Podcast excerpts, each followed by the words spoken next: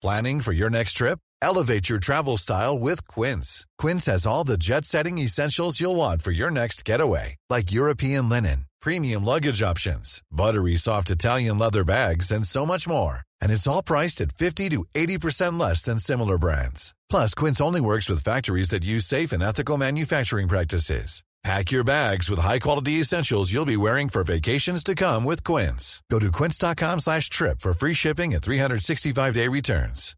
Hi, I'm Daniel, founder of Pretty Litter. Cats and cat owners deserve better than any old-fashioned litter. That's why I teamed up with scientists and veterinarians to create Pretty Litter.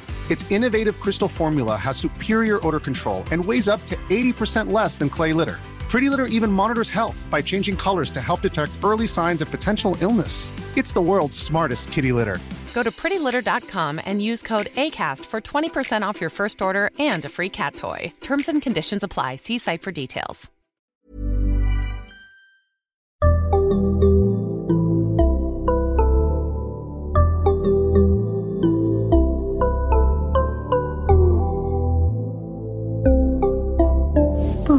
Barnpsykologerna.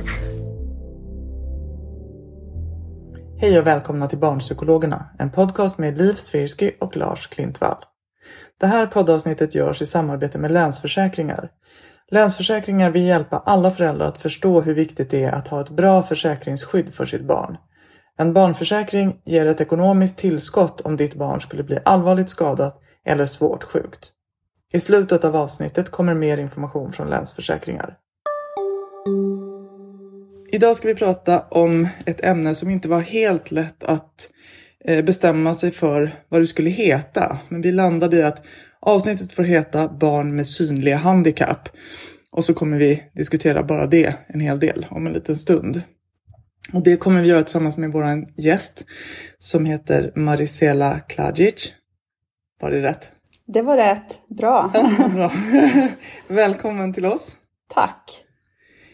Eh, du kan väl börja med att presentera dig själv utifrån, alltså vad jobbar du med och hur träffar du de här barnen?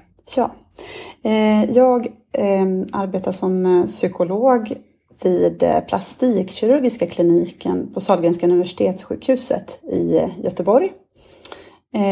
Och det, där har jag varit sedan åtta år ungefär tillbaka och arbetar både då kliniskt ehm, med barn och familjer som eh, på ett eller annat sätt behöver kontakt med plastikkirurgin.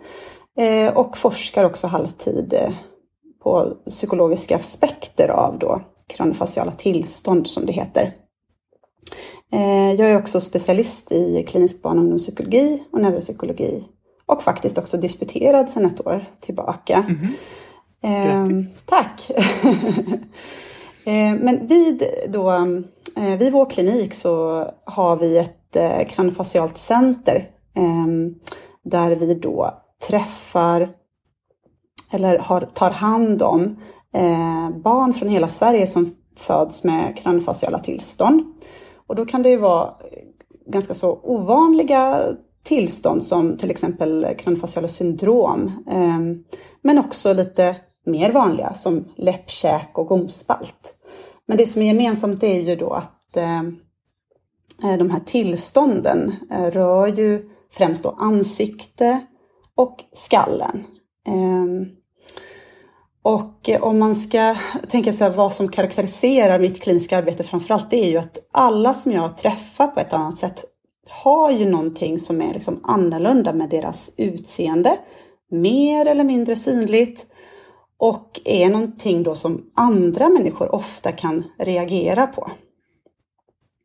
Eh, och många av de här barnen eh, eh, de har ju liksom återkommande sjukhuskontakter hos oss och ingrepp som är planerande under deras uppväxt för att vissa saker då eh, som man behöver operera eller rekonstruera kan man inte göra när barnet är litet, utan man måste vänta tills att barnet har vuxit klart. Vilket innebär då att många får ju leva med att de ser annorlunda ut under uppväxten. Och det är ju då någonting som man kan behöva få hjälp med och hitta sätt att liksom hantera det här. Och det är precis det egentligen som vi vill prata om idag inte om de här tillstånden i sig, för Nej. det är nog mer en medicinarfråga. Precis. Utan just det, hur är det? Och, och vi fick ju det här ämnet faktiskt som förslag av en, en förälder. Eh, just för att Um, vi, vi har ju pratat jättemycket, vi har hur många avsnitt som helst i podden om barn med olika former av fun- funktionsvariationer som inte syns. Utan som, alltså av typen då kanske autism eller ADHD som påverkar barnets beteende men man ser ingenting.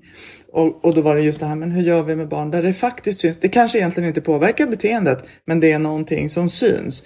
Och eh, liksom, hur, ska vi, hur ska vi möta de barnen? Hur ska vi som vuxna möta dem? Hur ska vi hjälpa barn att möta andra barn? Och hela det perspektivet. Och det är ju lite utifrån det som vi ville ha dig med för Ja, att men precis. ja, berätta om det här helt enkelt. Ja, och jag är jätteglad att få vara här och prata om just detta som, som ändå jag brinner väldigt mycket för. Eh, de här barnen och ehm, just, just det här, de här frågorna. Mm. Eh, och oftast så sitter jag ju liksom på andra sidan av det här, att jag hjälper ju patienterna i hur de ska hantera just att möta omgivningen. Eh, men jag tänker en, en sak som eh, är väldigt viktig innan vi går in på liksom, hur ska man praktiskt göra, det är ju det här hur vi pratar om, om detta. Och det är ju för att Ja, nu nämnde jag lite medicinska termer, till exempel kranofasciala missbildningar eller kranofasciala syndrom. Och det är ju liksom medicinska termer för de här tillstånden. Men vi vet ju också att missbildning och syndrom är ju väldigt negativt laddade ord i vårt samhälle. Eh, och då tänker jag att där är det viktigt att försöka hitta eh, neutrala begrepp för att prata om tillstånd, för man behöver ju ord för att prata om det här. Eh, så där, där tänker jag liksom, eh, det- det är en, en tanke som vi kan hålla i huvudet, just eh, vilka ord använder vi när vi pratar om detta? Eh, och eh, sen tänker jag utifrån vad, eh, vad jag har fått för olika beskrivningar eller saker som patienterna har berättat för mig att de tycker är jobbiga när de rör sig ute liksom på stan. Det är ju det här att jag tänker att många uppskattar ju att man eh, inte stirrar på någon som man träffar på stan till exempel eller, eller pratar om eh, personen som ser annorlunda ut med sitt sällskap högt så att den hör eller pekar eller skrattar. Det här är faktiskt riktiga berättelser, att det, det här händer. Och ibland kan man själv bli lite chockad eh, och förvånad över att, eh, ehm, att, att eh, de kan bli utsatta för det här. Em, så, så där tänker jag att, att man ja, att man försöker liksom ha lite hyfs och visa respekt också. Eh, sen är det ju så här att vi människor eh, kan ju omedvetet fastna vid att vi liksom inte kan låta bli att titta när det är någonting som vi aldrig har sett förut eller som vi inte förstår. Eh, eh, och eh, så jag förstår att det, det kan vara lätt att man hamnar i det. Och det är ju någonting jag också försöker hjälpa mina patienter att tänka kring. Att alltså varför, för det, blir, det kan ju laddas in väldigt mycket eh, tankar eller värderingar kring det här att någon tittar på mig. Och kan ju leda till att man liksom inte vågar gå ut och eh, man tänker att alla har en massa tankar om mig när de stirrar ut mig. Men kanske är det bara att man tittar av ren nyfikenhet eh, för den här personen. Mm. Hur, eh, jag tänker att det här också måste variera ganska mycket med barnets ålder. Alltså om man Mm. tänker nu barnet, din patients ålder. Att i vissa åldrar så kanske man inte tänker på det så mycket eller märker det så mycket. Och sen kommer det vissa åldrar när det är otroligt jobbigt. Mm. Och, och man kanske inte ens behöver det kanske inte ens behöver komma så mycket från omgivningen för att man själv ska reagera och känna sig uttittad eller så. Mm. Vad är din erfarenhet där? Liksom? Hur? Jag- tänker just på åldrarna. Om man tänker, jag har ju vissa unga vuxna och, som också jag träffar och där är det faktiskt många som har sagt det här att om man träffar på någon i mataffären Eh, oftast är det yngre barn som kan liksom reagera och kanske fråga mamma, eh, varför ser den där eh, eh, tanten konstig ut? Eller liksom, Eh, vad har hänt? Eh, och så. Och då, är det faktiskt många som säger så att jag, jag hade uppskattat att föräldrar inte liksom tystar ner eller låtsas som om att inte frågan kom. Utan eh, hade kanske frågat mig eh, eller liksom sagt någonting om det. Alltså mm. till exempel, eh, ja men eh, mamma, varför, varför har han så små fingrar? Då kan man ju till exempel säga till sitt barn så här, nej men jag vet inte varför han har små fingrar, vi känner ju inte den här personen. Ehm, så det kan ju inte vi veta. Och sen kanske man kan vänta in eller ta, försöka se om man kan få ögonkontakt med personen det gäller och se om den kanske vill liksom berätta själv. För många vill mm. faktiskt förklara för eh, barn eh, vad det är och liksom mm. informera och ge kunskap kring eh, eh det här annorlundaskapet.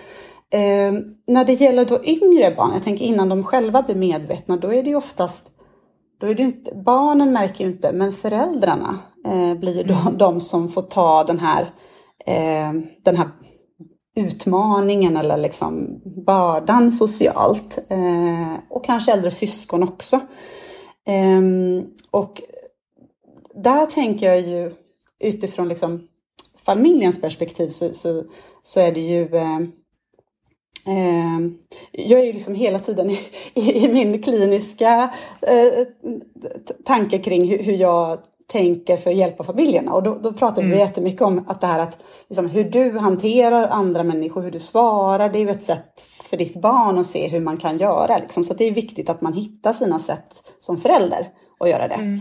Mm. Men sen tänker jag, vad önskar föräldrar med barn som, eh, som ser annorlunda ut från omgivningen? Det är väl just det här att eh, man vill ju försöka leva så vanligt liv som möjligt och då är det just det här slippa bli liksom, utstirrad när man går på stan. Eh, men om man, jag tänker om man, om man möter barn eh, med annorlunda utseende som finns på något sätt i ens närhet, typ skolan eller man har någon gemensam aktivitet, man spelar fotboll kanske i en klubb eller en lekplats som man hänger mycket med.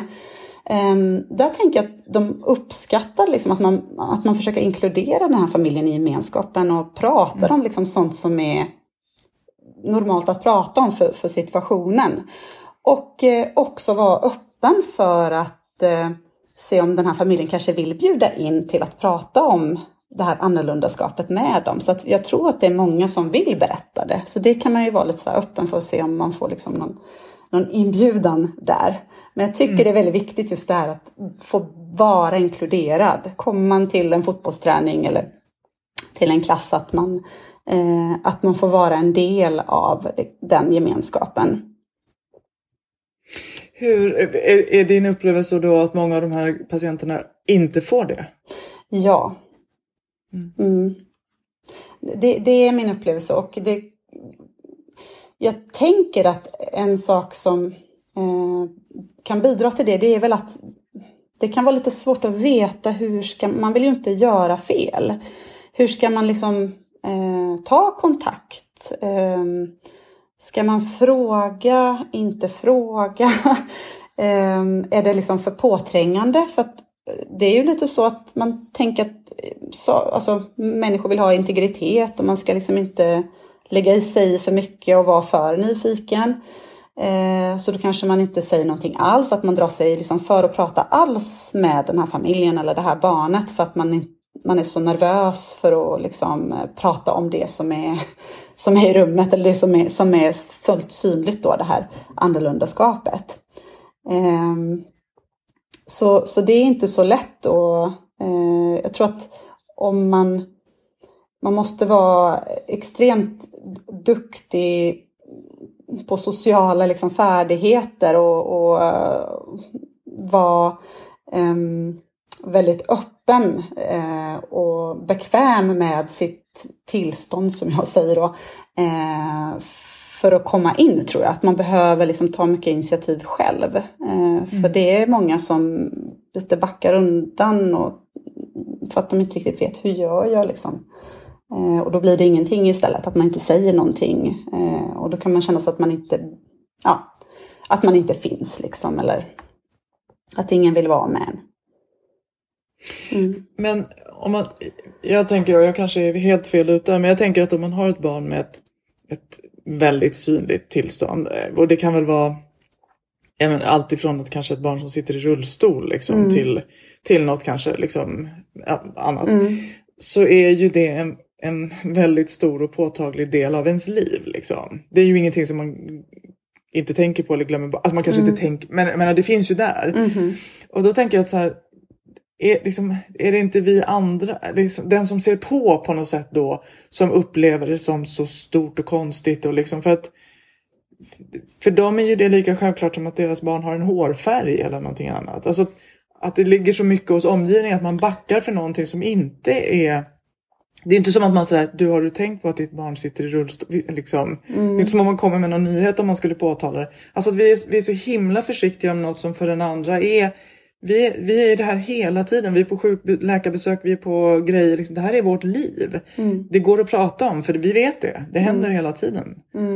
Men jag tror återigen det, det handlar om de här begreppen. Hur, man vill inte säga fel. Eh, hur ställer man liksom eh, frågan på ett eh, fint sätt för att visa att man verkligen är intresserad genuint och vill lära känna den. Eh, I och med att det också finns liksom andra delar i det. Att det finns ju frågor som till exempel eh, varför ser du så konstig ut? är ju visserligen en fråga, nyfiken, men det är, det är också med ett laddat ord där man redan liksom tycker då att du ser konstig ut. Eh, det, det är ju svårt liksom rent kommunikationsmässigt att veta hur ställer jag frågan på ett respektfullt sätt eller pratar om, om detta eller frågar om någonting som jag är nyfiken på. Oftast är man ju då nyfiken på när det är någonting. Varför sitter personen i rullstol?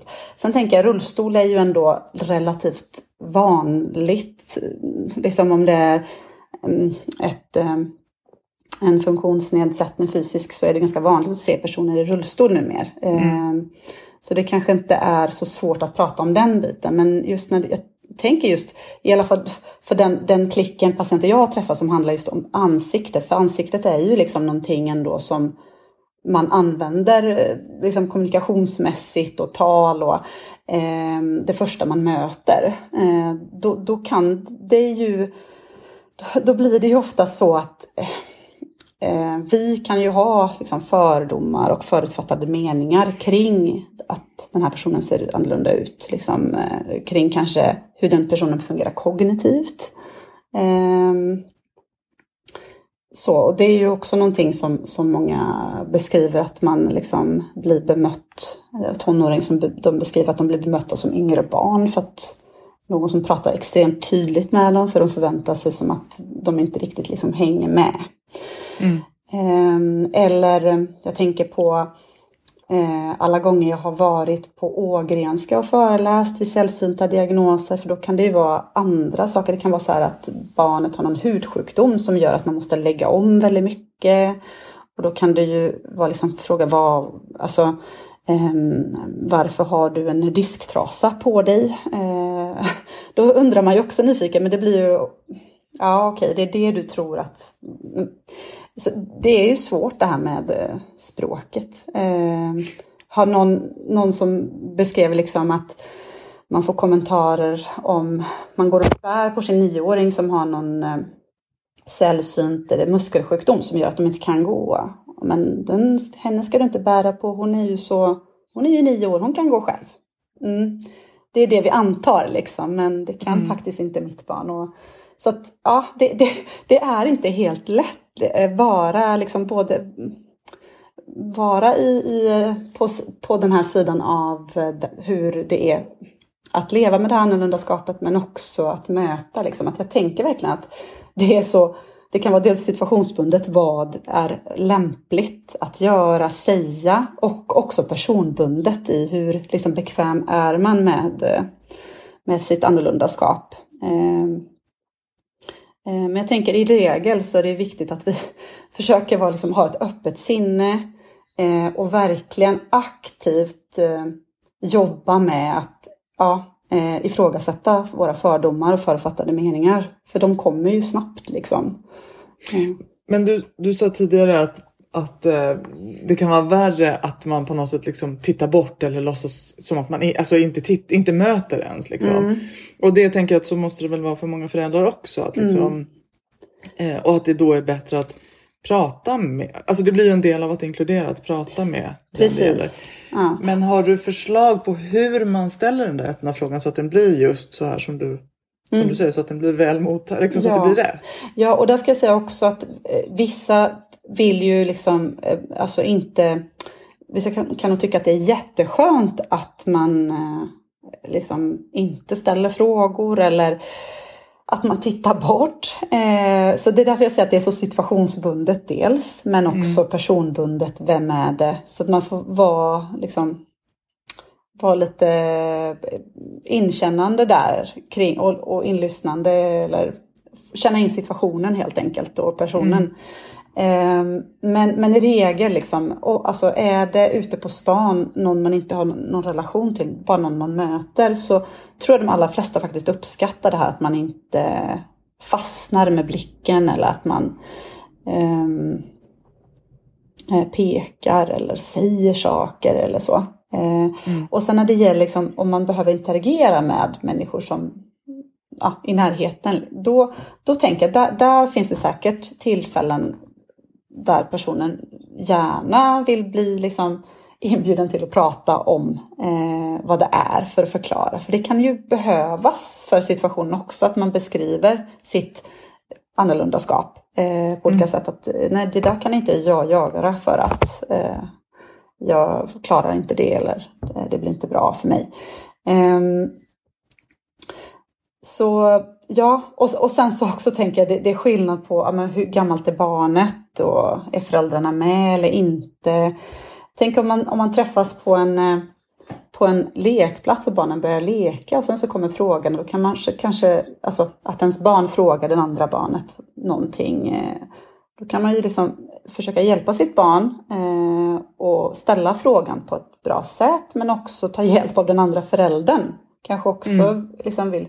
Så att man, ja, det, det är inte helt eh, eh, enkelt att veta exakt hur, hur man ska liksom agera eller göra. Men man kan, man kan tänka att alla kanske inte vill prata om det, men vissa vill det. Eh, och, och det kan vara olika beroende på vilken situation man är i. Eh, förstås också. Mm.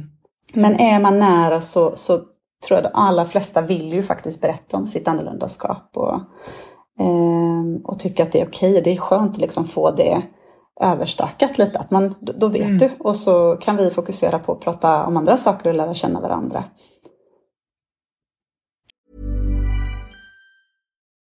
Since 2013, Bombas has donated over 100 million socks, underwear, and t shirts to those facing homelessness.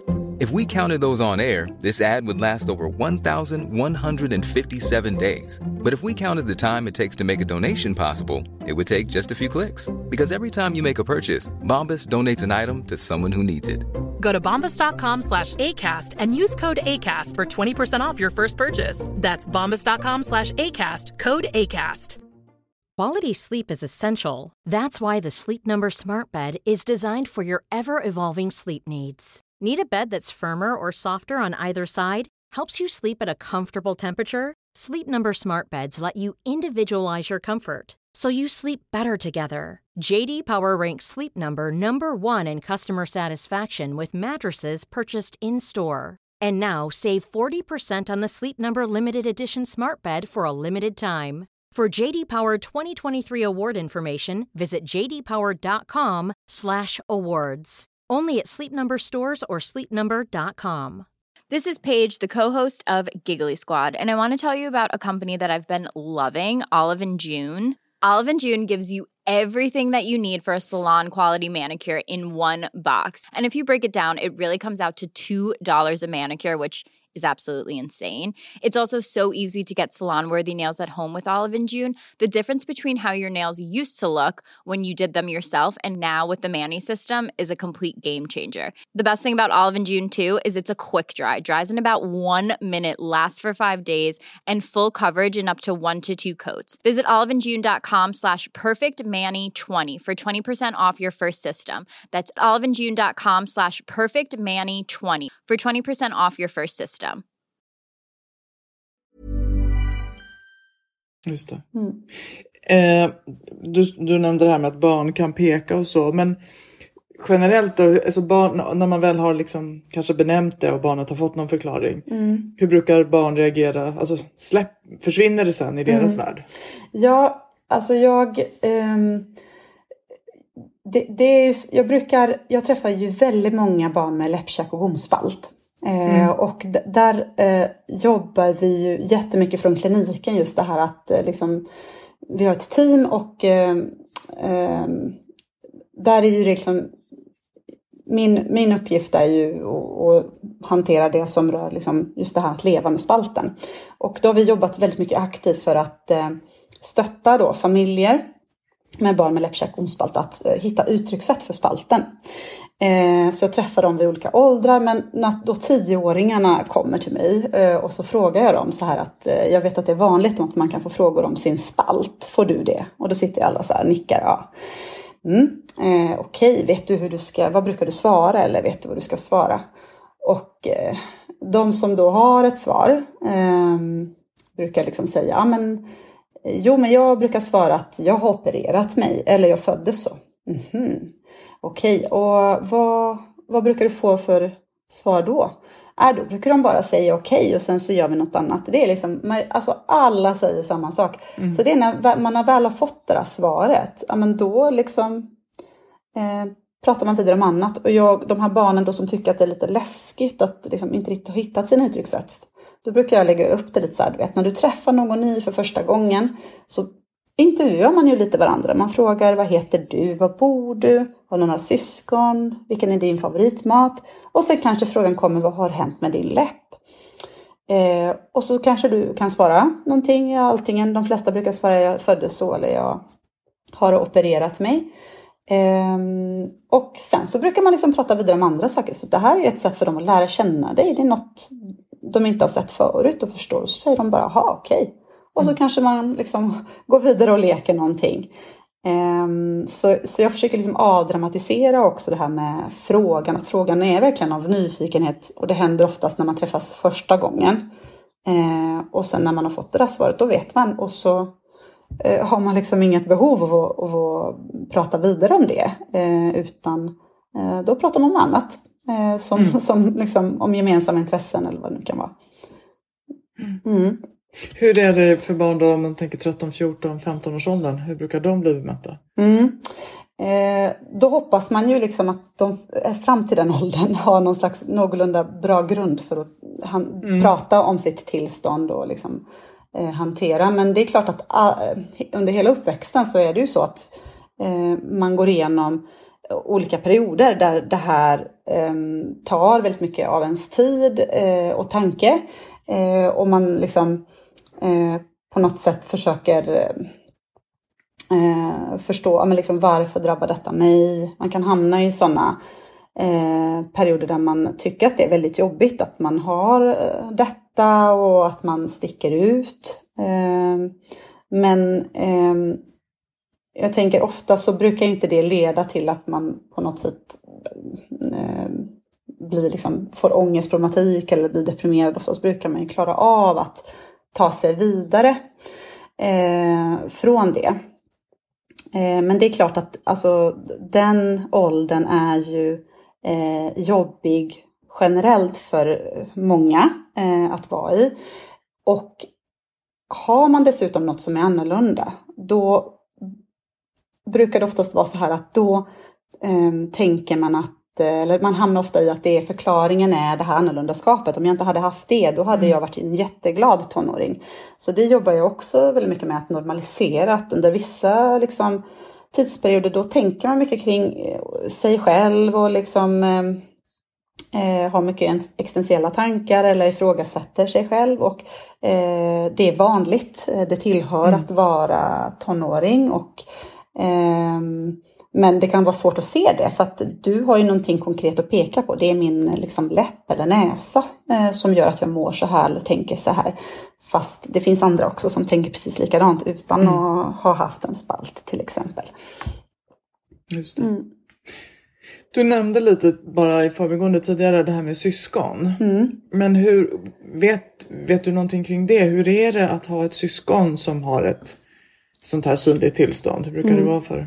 Ja, jag tänker är man syskon till, till, till ett barn eh, som har något som är annorlunda eh, så kan det ju dels innebära att eh, ens syskon behöver ganska mycket hjälp i vardagen eh, mm. av eh, föräldrarna eller kanske har väldigt mycket sjukhusvistelser eller behandlingar som, som tar mycket tid. Ehm, och eh, så det är ju liksom viktigt, jag tänker överhuvudtaget med barn som eh, behöver mycket sjukhusvård eller har olika sjukdomar så hamnar ju syskon lite i skymundan eller kan göra det. Så det är viktigt att ha med sig. Eh, men sen tänker jag också det här ehm, att det finns någonting som är annorlunda och som andra är nyfikna på. Det kan ju komma till syskonen också. Alltså att kompisar mm. frågar eller jämnåriga om en syskon eller kommenterar och gör kanske oschyssta kommentarer. Så det är ju väldigt viktigt att också uppmärksamma syskonen och prata med dem om hur det är att vara syskon och hjälpa dem att hantera frågor eller reaktioner på eh, andra människors då, andra människors reaktioner på, på ens syskons utseende till exempel eller annorlundaskap. Mm. mm. Så syskon är superviktiga och inte glömma bort i det. Ja, precis. Mm. Men jag tänker att det viktigaste som du säger är väl just det där att, att, ähm, att vara lyhörd liksom, men att också skip, att, att inte vara värderande. Mm. Utan att om man frågar att göra det på ett ett öppet och icke-värderande sätt. Liksom. Precis. Alltså faktiskt visa någon, någon form av nyfikenhet, nyfikenhet och intresse. Ja, precis. Um, för sen är, sen, sen är det ju väldigt svårt, alltså man kan ju aldrig veta om det man säger kommer, hur det kommer att landa. Men det kan vi ju aldrig i några mellanmänskliga relationer. Nej, precis. Liksom. ja. Så att... ja, och jag hoppas ju att eh, liksom, alltså, det kom ju allt mer eh, på sociala medier, man kan se på tv också. Att man visar andra barn eller andra människor som har ett annorlundaskap. För det är ju också ett sätt att liksom undervisa omgivningen mm. kring det här existerar och så här är det. Mm. För får man med sig det då, då blir det också lättare för, för en själv. Liksom. Att, alltså det, för mig har det blivit lättare att veta hur ska jag göra? För jag har träffat på patienter med det här. Mm. Liksom.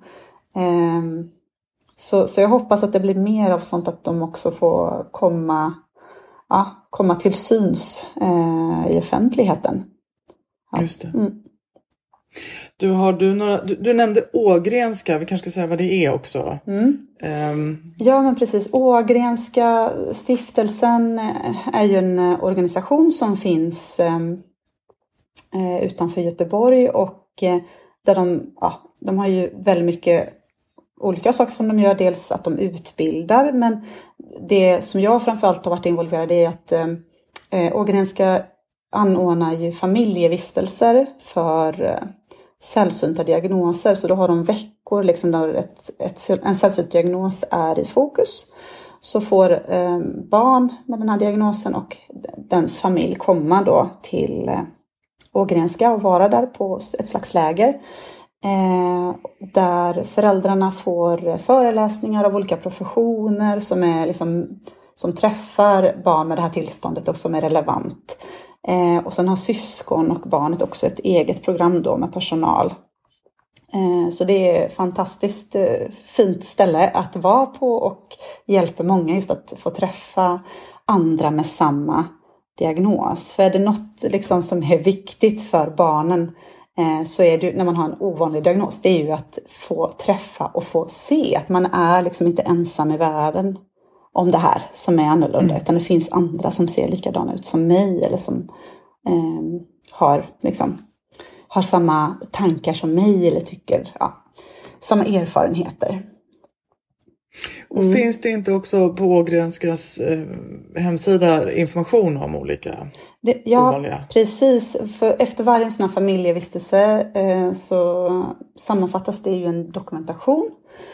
Så dels kan man då läsa liksom vad, eh, vad som sades på föreläsningarna vid, eh, om man har missat till exempel att vara med på familjevistelsen eller är intresserad eh, och jobbar med patientgruppen så kan man läsa dokumentationerna där. Eh, sen så finns det på Socialstyrelsens eh, hemsida jättebra information också om ovanliga diagnoser.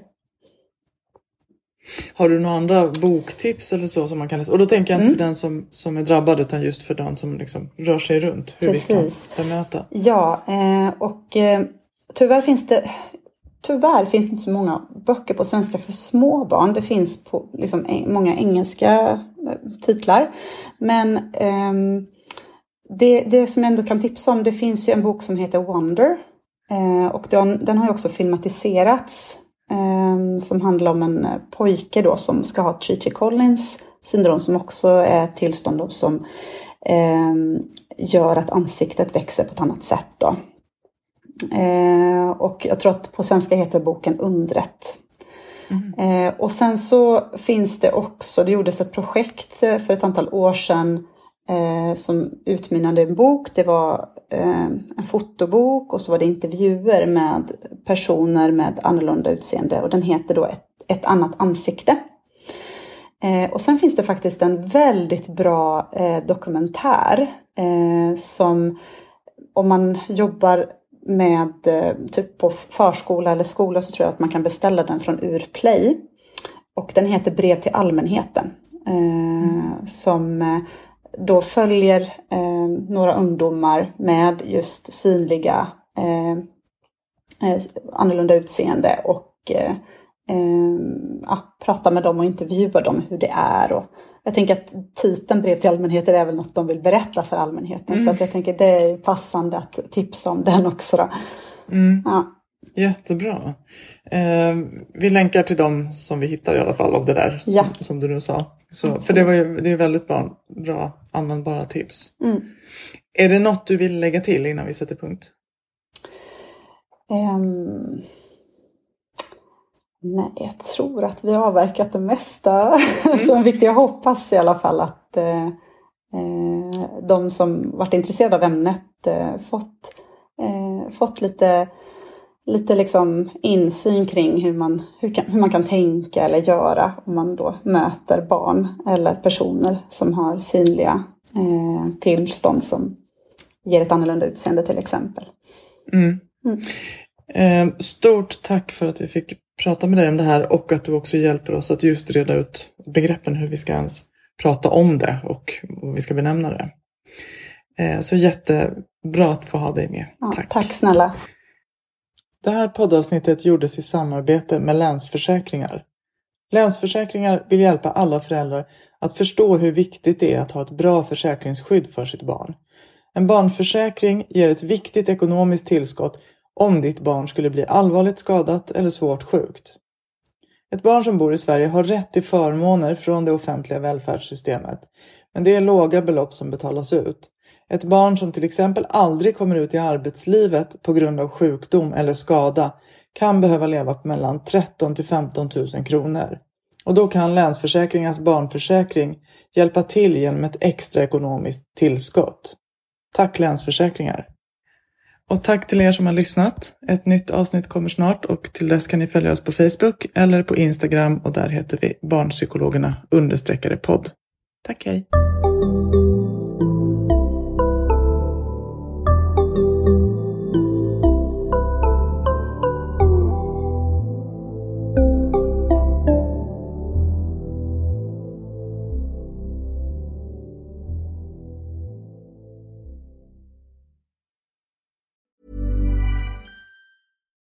Hi, I'm Daniel, founder of Pretty Litter. Cats and cat owners deserve better than any old-fashioned litter. That's why I teamed up with scientists and veterinarians to create Pretty Litter. Its innovative crystal formula has superior odor control and weighs up to 80% less than clay litter. Pretty Litter even monitors health by changing colors to help detect early signs of potential illness. It's the world's smartest kitty litter.